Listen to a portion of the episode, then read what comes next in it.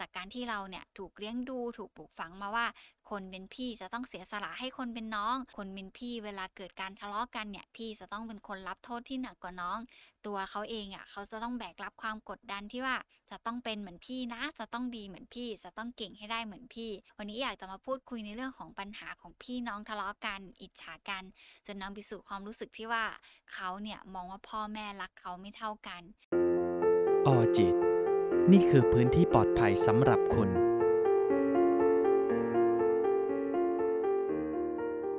สวัสดีค่ะ ยินดีต้อนรับเข้าสู่ออจิตพอดแคสต์วันนี้อยู่กับอีฟรัชดาพรศรีวิไลนักจิตวิทยาคลินิกค่ะ วันนี้อยากจะมาพูดคุยในเรื่องของปัญหาของพี่น้องทะเลาะกันอิจฉากัน จนนำไปสู่ความรู้สึกที่ว่าเขาเนี่ยมองว่าพ่อแม่รักเขาไม่เท่ากัน ซึ่งปัญหาเหล่านี้มันเกิดขึ้นมากเลยล่ะค่ะในสังคมไทยของเรา จากการที่เราเนี่ยถูกเลี้ยงดูถูกปลูก ฝังมาว่า คนเป็นพี่จะต้องเสียสละให้คนเป็นน้อง คนเป็นพี่เวลาเกิดการทะเลาะกันเนี่ยพี่จะต้องเป็นคนรับโทษที่หนักกว่าน้องรวมไปถึงตัวคนเป็นน้องเองบางทีอาจจะนำมาด้วยความรู้สึกที่ว่า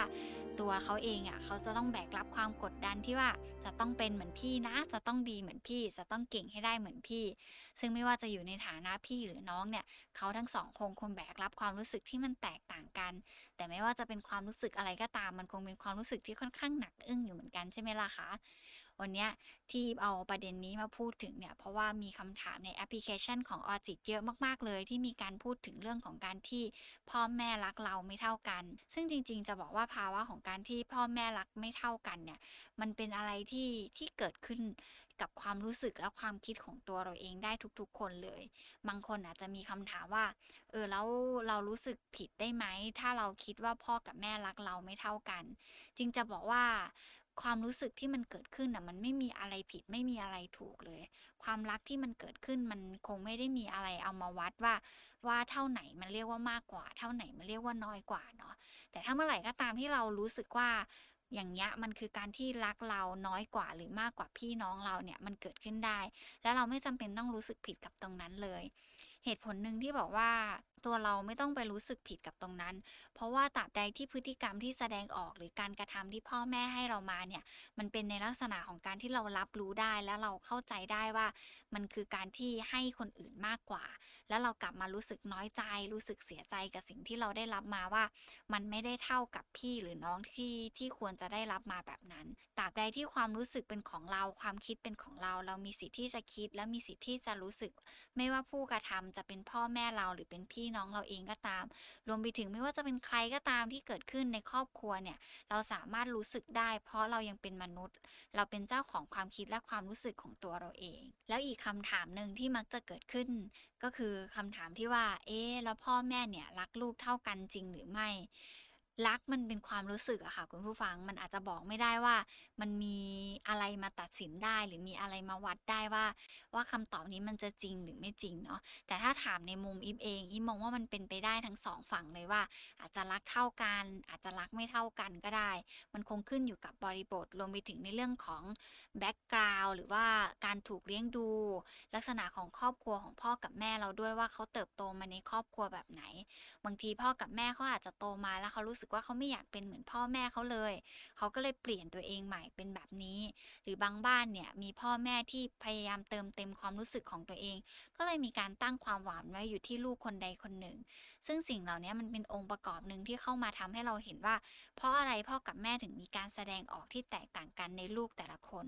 แล้วพ่อแม่รักลูกไม่เท่ากันเนี่ยมันไม่ใช่เรื่องอะไรที่ที่มันแปลกใหม่ในสังคมไทยเนาะยิ่งในสังคมไทยทุกวันนี้มีการถูกเปรียบเทียบกันเกิดขึ้นเยอะมาก แม้กระทั่งในครอบครัวกันเองเนี่ย พี่กับน้องก็มักจะถูกเปรียบเทียบกันเองด้วย บางครั้งพ่ออาจจะรักลูกคนโตมากกว่า แม่อาจจะเอ็นดูลูกคนเล็กมากกว่า หรือบางครั้งลูกสาวหรือเป็นลูกชายที่เป็นลูกคนโปรดเนี่ยเขาก็อาจจะรู้สึกอะไรบางสิ่งบางอย่างมากกว่าลูกอีกคนหนึ่งก็เป็นไปได้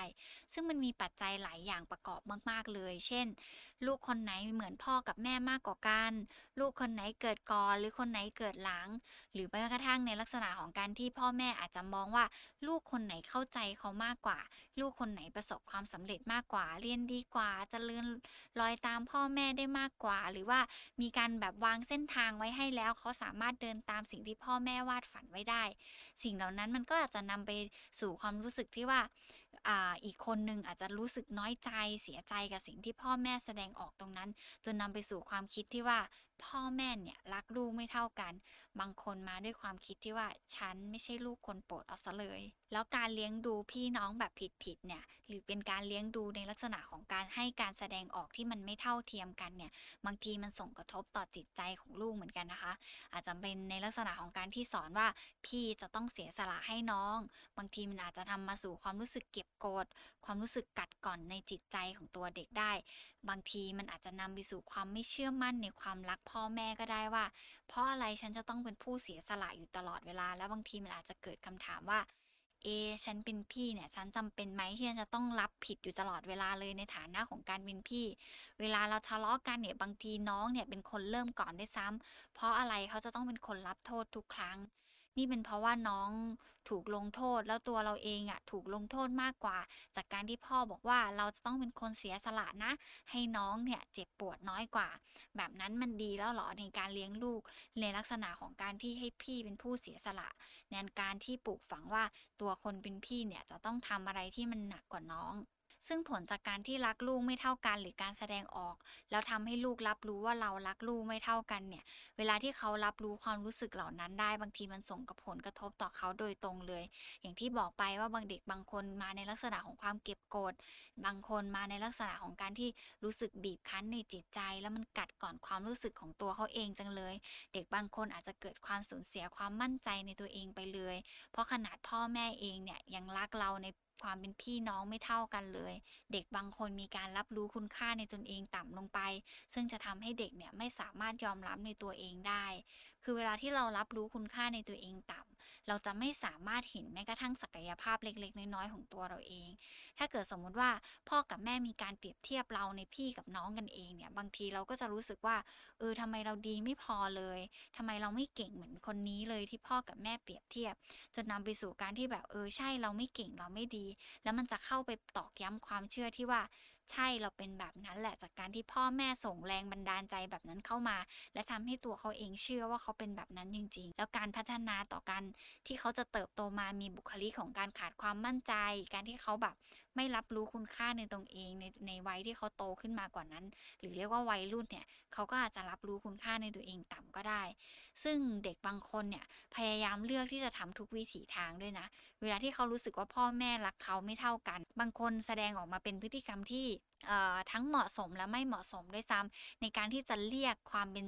เป็นเป็นสิทธิของความเป็นลูกกลับมา บางทีเขาจะทำทุกสิ่งทุกอย่างเลย เพื่อให้พ่อแม่หันกลับมาสนใจเขามาใส่ใจเขามามองที่เขาบ้าง ความพยายามที่ไม่เป็นผลตรงนั้นน่ะ เวลาที่มันอยู่นานเข้านานเข้าเนี่ย มันจะกัดกินหัวใจของคนที่กระทำมาก ๆเลย บางทีเด็กอาจจะรู้สึกว่า เออมันเป็นบาดแผลในจิตใจจังเลย มันจะถูกฝังลึกแล้วก็เชื่อแบบนั้นมาโดยตลอดว่าพ่อแม่ไม่รักฉัน พ่อแม่รักฉันน้อยกว่าพี่ชายหรือน้องชายของตัวฉันเองจังเลยบางทีในรอยร้าวตรงนั้นแหละค่ะ มันนำมาสู่ปัญหาความสัมพันธ์ในครอบครัว บางทีนอกจากการทะเลาะกันกับพี่น้องกันเองแล้วนำมาสู่การทะเลาะกันกับพ่อแม่ด้วย และนอกจากการที่พ่อแม่แสดงออก หรือทำให้เขารับรู้ว่ารักลูกไม่เท่ากันแล้วเนี่ย เด็กบางคนในความสัมพันธ์ของพี่น้องบางทีเขานำไปสู่ความห่างเหินกันเองด้วย เขาอาจจะรู้สึกว่า เออ ไม่อยากจะอยู่ใกล้พี่จังเลย รู้สึกเจ็บปวดจังเลยที่จะต้องอยู่ใกล้พี่ เพราะพ่อกับแม่รักพี่มากกว่า หรือบางคนอาจจะรู้สึกว่าไม่อยากอยู่ใกล้น้องจังเลย อยู่ใกล้น้องทีไรอะจะต้องเป็นแพะรับบาดอยู่ตลอดเวลา สิ่งเหล่านี้มันเป็นการที่ทำให้พี่กับน้องอะห่างเหินกัน ขาดความใกล้ชิดกันมากขึ้น หรือบางทีการได้รับความรักตรงเนี้ยของการที่มันควรจะเกิดขึ้นในคำว่าพี่น้องเนี่ยมันก็ไม่เกิดขึ้นด้วย แต่จริงๆแล้วไม่ว่าจะอยู่ในฐานะของพี่หรือน้องเนี่ย เชื่อว่าลึกๆแล้วเขาคงรู้สึกว่า พ่อแม่เนี่ยก็คงรักเท่ากันแหละ แต่ว่ามันมีอยู่นิดๆหน่อยๆมันมีอยู่บางสิ่งบางอย่างที่มันไปกระตุกในจิตใจจังเลยว่าแบบเออ มันไม่เท่ากันหรอก เพราะว่าแบบเราไม่ได้เท่านั้น พี่ได้เท่านี้ น้องได้แบบนี้ มันเป็นความรู้สึกที่มันเป็นอะไรที่มันขัดแย้งกันเองในความเป็นพี่เป็นน้องตรงนั้นที่มันตามมาได้ด้วย จากการเลี้ยงดูที่ทำให้เขารับรู้ว่า พ่อแม่รักเขาไม่เท่ากัน อีกสิ่งหนึ่งเลยก็คือ เวลาที่ความรู้สึกเหล่านี้มันมันกัดกินในหัวใจเรานานๆมาก ๆ บางทีเรารับรู้คุณค่าในตัวเองต่ำมากๆเนาะหรือบางทีปัญหาของพี่กับน้อง บางทีมันนำมาสู่ความเครียด จนเสี่ยงต่อการแบบป่วยเป็นโรคหรือมีอาการทางจิตเวชได้ไม่ว่าจะเป็นซึมเศร้า ไม่ว่าจะเป็นโรคในเรื่องของบุคลิกภาพ สิ่งเหล่านี้มันเกิดขึ้นตามมาได้หมดเลยดังนั้นในลูกที่เติบโตมาพร้อมความรู้สึกที่ว่าพ่อแม่ไม่รักตัวเอง หรือพ่อแม่รักพี่น้องมากกว่าตัวเองเนี่ยอาจจะต้องกลับมาทำความเข้าใจในตัวเราด้วยว่า เพราะอะไรเราถึงมีความรู้สึกแบบนั้น แล้วตัวเราเองไม่สามารถแก้ไขพ่อแม่ของเราได้ เราจะไปต่อกับตัวเราเองอย่างนั้นยังไงได้บ้าง ซึ่งสิ่งหนึ่งที่อยากจะมาเล่าถึงวันนี้ นอกจากการที่จะมาพูดถึงประเด็นของการที่พ่อแม่รักลูกไม่เท่ากันแล้ว สิ่งหนึ่งที่เข้าใจดีมากๆเลยคือ เวลาที่ใครแบกรับความรู้สึกว่าพ่อแม่รักเราไม่เท่ากับพี่น้องคนอื่นเนี่ย มันเป็นความรู้สึกที่เจ็บปวดมากๆเลย มันเป็นความรู้สึกที่มันก้ากลืนฝืนทนมากๆ ในการที่จะต้องอยู่ในครอบครัวตรงนั้น แล้วเราจะทำยังไงได้บ้าง ในฐานะของการที่เราเป็นลูกแต่เราเนี่ยไม่ใช่ลูกคนโปรดของพ่อกับแม่เลย อย่างแรกเลยอะค่ะ คุณผู้ฟังอีอยากจะให้คุณผู้ฟังค่อยๆ ปรับมุมมองก่อนเลย ในฐานะของการที่เราเป็นลูก มันก็ยังยากเนาะที่เราจะมองว่าพ่อกับแม่รักเราเท่ากับพี่น้องคนอื่น มันยากมากๆเลยจริง ๆ เพราะในบางครั้งอะตัวเราเองเราก็อาจจะมีมุมเล็กๆ ที่ว่าเรารักแม่มากกว่า เพราะว่าแม่อะหาข้าวให้เรากินแม่ดูแลเรามากกว่าหรือกับบางคนก็อาจจะรู้สึกว่ารักพ่อมากกว่า เพราะว่าพ่อใจเย็นกว่า พ่อคุยด้วยเหตุด้วยผลมากกว่า หรือบางบ้านอาจจะมองว่าใครคนใดคนหนึ่งเนี่ยบ่นฉันน้อยกว่า ฉันก็เลยรักคนนี้มากกว่า พ่อกับแม่เขาก็คงเหมือนกันกับเราอะค่ะเขาก็คงมี 2 มาตรฐานไปบ้าง คือตัวเขาเองเขาเป็นมนุษย์เหมือนกันเขาก็คงมีรักโลภโกรธหลงเหมือนเรา มีความรู้สึกที่มันเป็นฐานที่มันเอียงซ้ายเอียงขวาเอียงซ้ายเอียงขวาได้คล้าย ๆ กันกับเรา อันนี้เป็นอย่างแรกเลยที่เราทำความเข้าใจแล้วอาจจะทำให้เราอยู่กับความรู้สึกตรงนั้นของตัวเราเองได้มากขึ้น อย่างต่อมาเลยหลังจากที่เราปรับมุมมองความคิดของตัวเราเองแล้วอะค่ะ อยากจะให้คุณผู้ฟังอะใช้วิธีการพูดคุยกับคนในครอบครัว รวมไปถึงตัวคุณพ่อคุณแม่เราเองด้วยนี่แหละที่เป็นสารตั้งต้นเลยของความคิดและความรู้สึกเหล่านี้ของเรา แต่การคุยกันในที่นี้อาจจะไม่ได้เป็นการคุยกันในลักษณะของการพูดคุยว่าเราไม่ไม่ไม่ชอบ เราคิดว่าแบบเนี้ยมันไม่ดีหรือมันดีกับการที่พ่อแม่แสดงออกแบบนั้น แต่ให้เราพูดในสิ่งที่เราเห็นชัดเจนในเรื่องของพฤติกรรม ย้ำเลยนะคะว่าเราจะต้องพูดในเรื่องของอารมณ์และความรู้สึกของตัวเราเองด้วย เพื่อให้ตัวคุณพ่อคุณแม่เองเข้าใจว่าเรากำลังเผชิญอยู่กับความรู้สึกอะไร คือการพูดกับคนในครอบครัว สิ่งหนึ่งที่จะต้องเน้นย้ำเลยก็คือ มันต้องเป็นพฤติกรรมที่พ่อแม่แสดงออกจริง ๆ แล้วเราสามารถมองเห็นได้ จับต้องได้แล้วมันส่งผลกระทบต่อตัวเราจริง ๆ เช่นแบบแม่ซื้อ iPad ให้น้องแต่ในขณะเดียวกันอะเราไม่ได้ เราก็อาจจะบอกไปว่าแม่ซื้อ iPad ให้น้องนะ ตัวเราเองเราไม่ได้ iPad เลย แต่สิ่งที่มันเกิดขึ้นก็คือ เราเองเราจำเป็นจะต้องใช้ในการเรียนการสอนของเราเหมือนกัน สิ่งเหล่านี้มันคือสิ่งที่เออแม่คิดตามได้ว่ามันคือพฤติกรรมที่แม่ทำจริง ๆ มันอาจจะไม่ใช่การที่ที่ไปพูดในลักษณะของแบบความดราม่าหรือเอาอารมณ์เข้าไปพูดคุยกันตรงนั้น เพราะเวลาที่เราพูดคุยกันด้วยอารมณ์อะการคิดเหตุผลต่างๆ มันก็จะไม่ตามมาแล้วแม่ก็จะเข้าใจว่าเราเป็นเด็กดราม่า เราอาจจะมองในเรื่องของอารมณ์เป็นที่ตั้ง ซึ่งพ่อแม่อาจจะไม่ได้เข้าใจในสิ่งที่เราต้องการจะสื่อสารแบบนั้นจริง ๆ แต่ไม่ว่าเราจะสื่อสารออกไปแบบไหนเนี่ยมันไม่ได้แปลว่าพ่อแม่จะกล้ายอมรับกับสิ่งที่เราสื่อสารออกไปเนาะแต่อย่างน้อยอย่างท้ายที่สุดแล้วเราได้ทำในสิ่งที่มันควรจะทำจริง ๆ สิ่งหนึ่งเลยที่จะต้องยอมรับในฐานะของของการที่เราอยู่ในสังคมไทยอะค่ะคุณผู้ฟังว่าสังคมไทยถูกปลูกฝังมาว่าพ่อแม่เนี่ยจะต้องเป็นแบบที่หนึ่งนะ พ่อแม่จะต้องเป็นแบบองค์ที่เราจะต้องเทิดทูนแล้วก็บูชานะ